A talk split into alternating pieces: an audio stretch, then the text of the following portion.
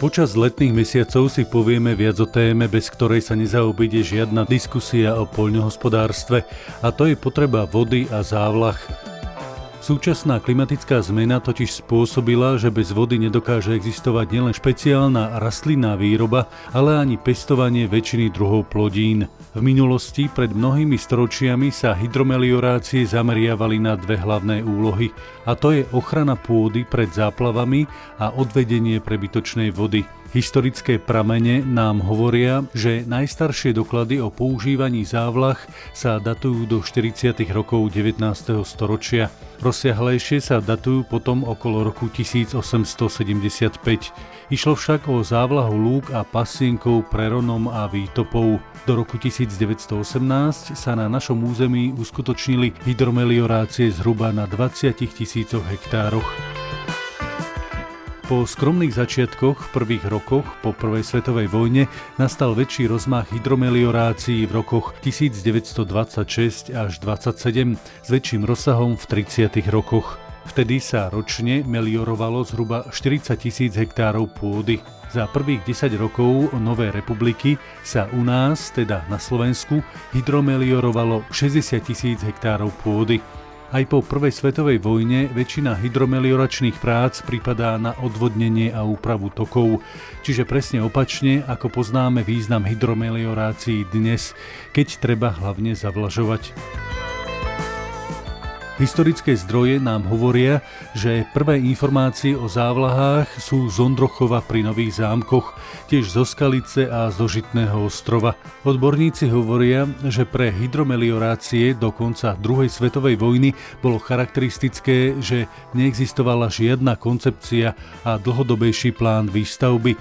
Všetko bolo skôr živelné. Táto situácia spôsobovala veľké škody, súviseli najmä s nedostatkom a nepravidelnosťou zrážok a tiež záplavami a povodňami na rozsiahlých územiach. Prvý súborný materiál o stave a návrhu vodohospodárskych a melioračných potrieb bol vypracovaný v rokoch 1948 až 53. Tento dokument bol prvým, ktorý mapoval situáciu a tiež ktorý vytyčoval istý koncept ďalšieho rozvoja. Na tento koncept nadviezal potom nový zákon o vodnom hospodárstve v roku 1955.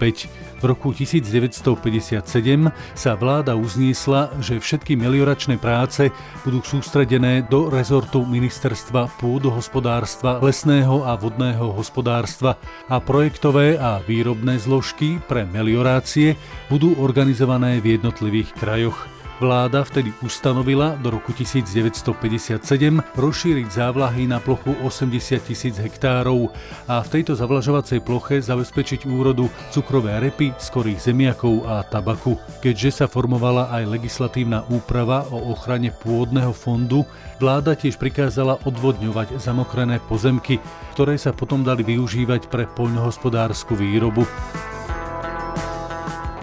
V tomto období vznikla aj jedna vládna akcia a tá sa volala Všenárodné hnutie za zvýšenie úrodnosti poľnohospodárskej pôdy. S tým súviselo aj uznesenie o vzniku melioračných družstiev.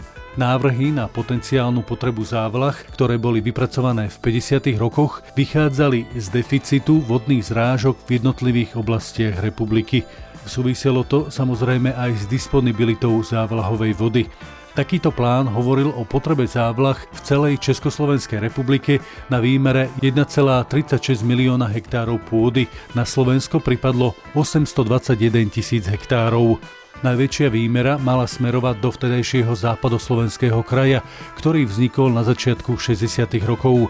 Zavlažených tam malo byť 582 tisíc hektárov, čo tvorilo až takmer 59% celkovej poľnohospodárskej pôdy. Vráťme sa ešte do predchádzajúceho obdobia. V rokoch 1945 až 55 sa do meliorácií na Slovensku investovalo 105 miliónov korún. Väčšia časť prostriedkov sa vtedy vložila do melioračných odpadov, ale zlomok do odvodňovania.